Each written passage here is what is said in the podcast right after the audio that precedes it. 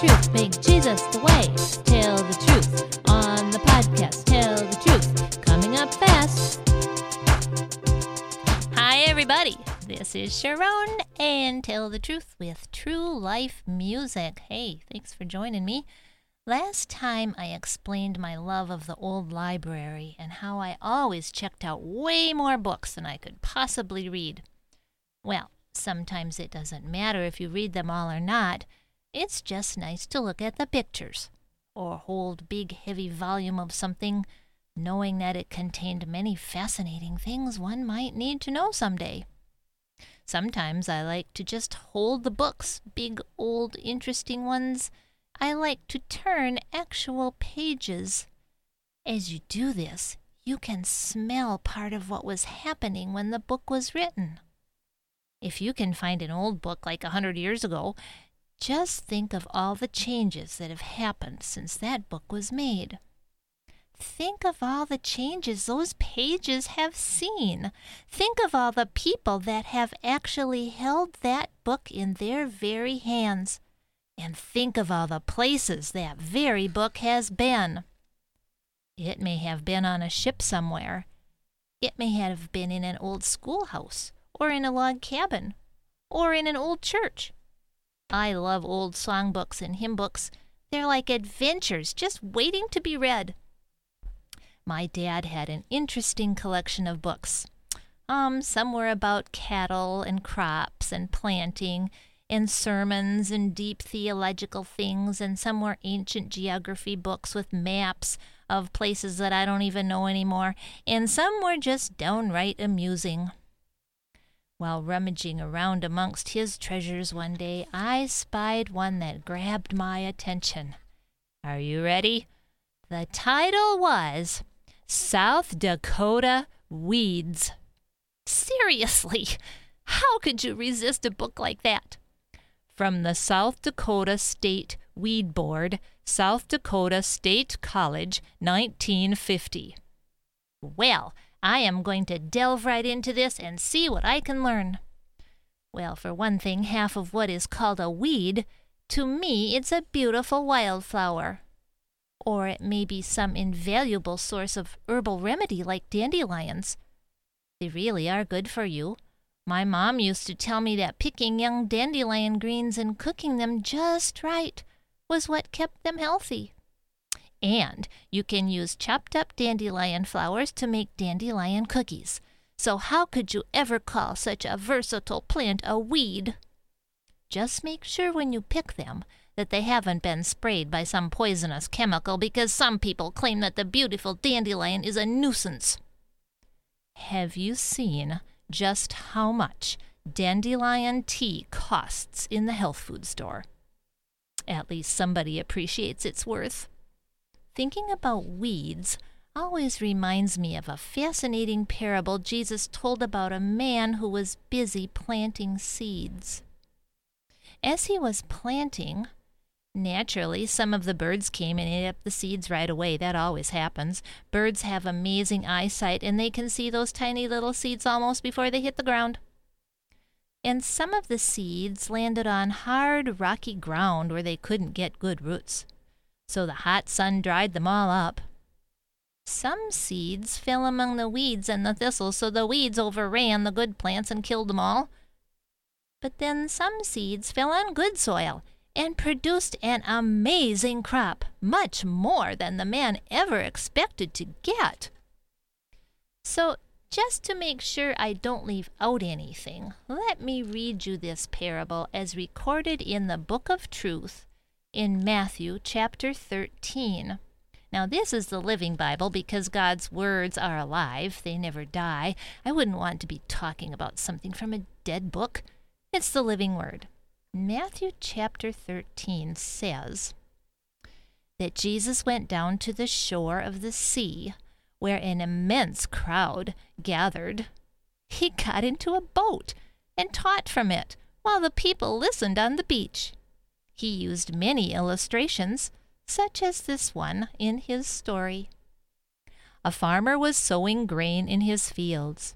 As he scattered the seed across the ground, some fell beside a path, and the birds came and ate it. and some fell on rocky soil, where there was little depth of earth. The plants sprang up quickly enough in the shallow soil, but the hot sun soon scorched them and they withered and died, for they had so little root. Other seeds fell among thorns, and the thorns choked out the tender blades. But some fell on good soil and produced a crop that was thirty, sixty, and even a hundred times as much as he had planted. If you have ears, listen. His disciples came and asked him, Why do you always use these hard to understand illustrations? Good question. So, of course, the people wanted to know just what this parable meant. So, Jesus goes on to explain it all. Yes, weeds have a way of overtaking the good plants.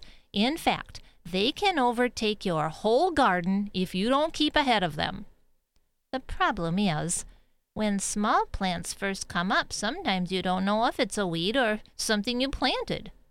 When corn or carrots come up, it looks like grass, so you get busy pulling it all out and then you realize, oh no, that was the corn! Or when carrots come up, it can look like little blades of grass.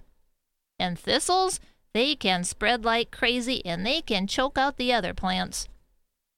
Jesus said that the thistles or the weeds represent someone who has heard the good message of the good news, but that certain someone gets distracted and starts worrying about everything in his life that could possibly go wrong. What if the dog gets sick?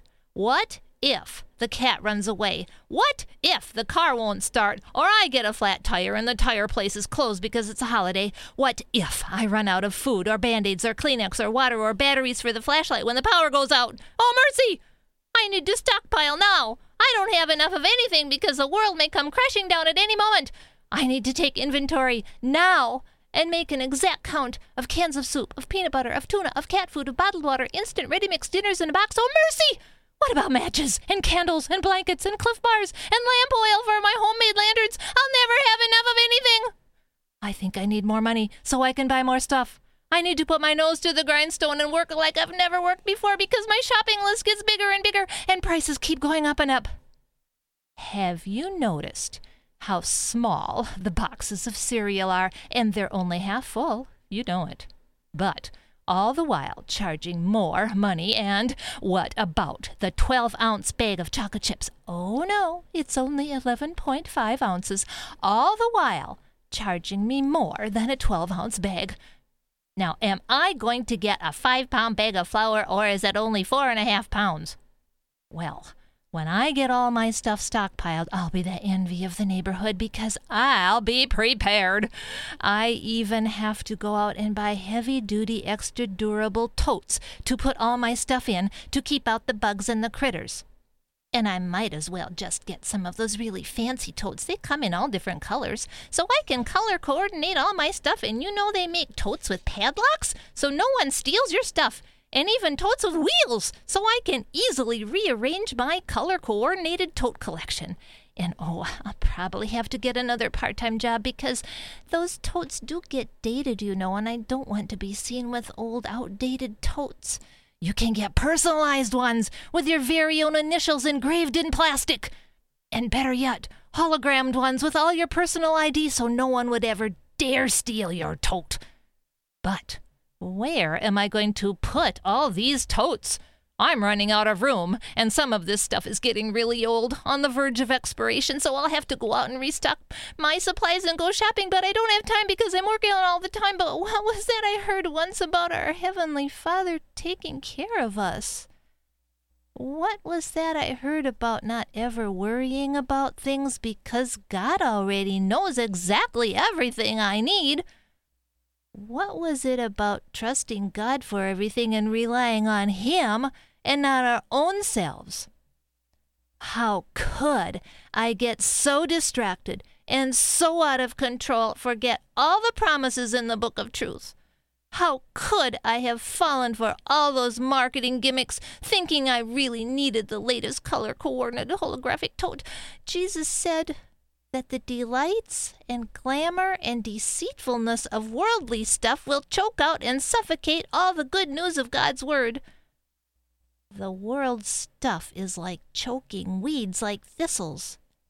Yes, he said the delights and glamour and deceitfulness of worldly stuff will choke out and suffocate all the good news of the truth.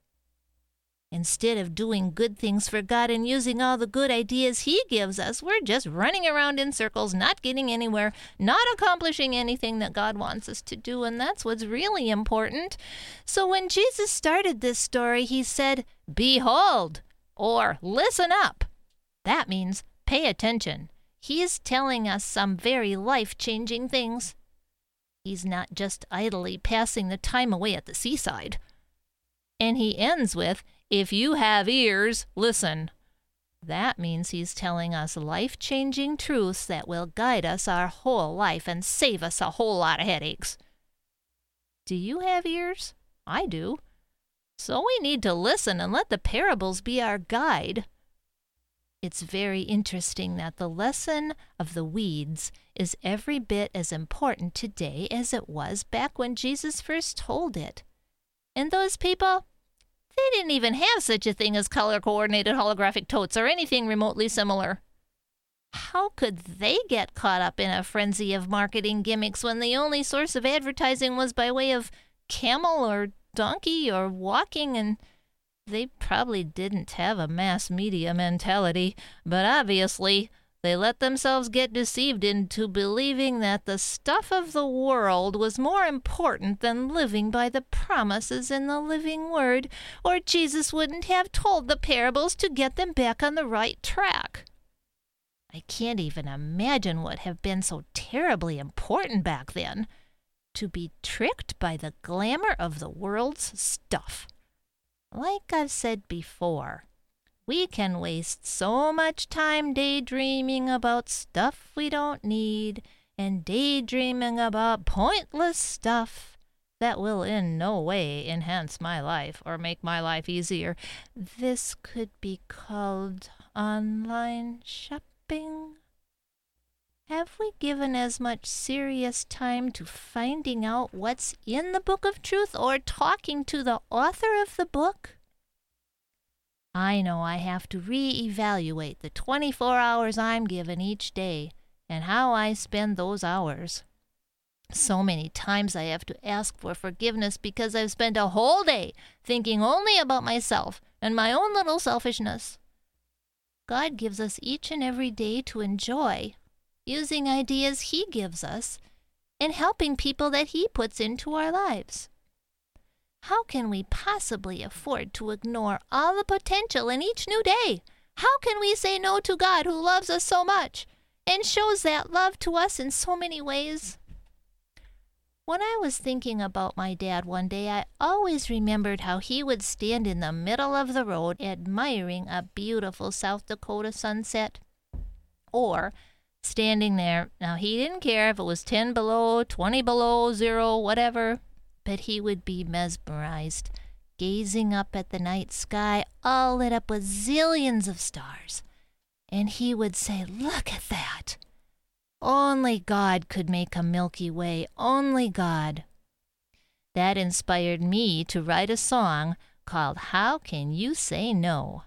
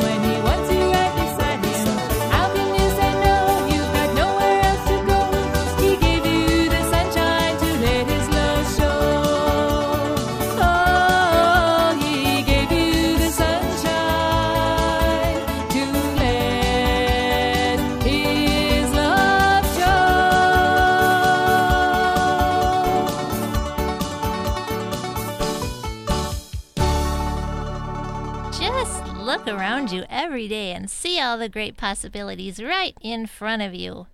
Get rid of the weeds and the thistles so you can concentrate on what God really wants you to do.